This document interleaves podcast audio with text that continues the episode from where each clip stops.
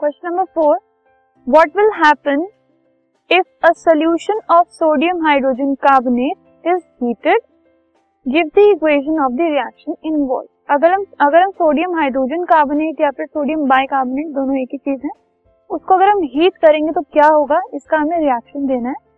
So if sodium hydrogen carbonate it is heated तो उससे sodium carbonate और water produce होता है। और साथ में कार्बन डाइऑक्साइड गैस इवॉल्व होती है। तो NaHCO3 ये सोडियम हाइड्रोजन कार्बोनेट इसको हीट करने की वजह से सोडियम कार्बोनेट बना वाटर बना और कार्बन डाइऑक्साइड बना।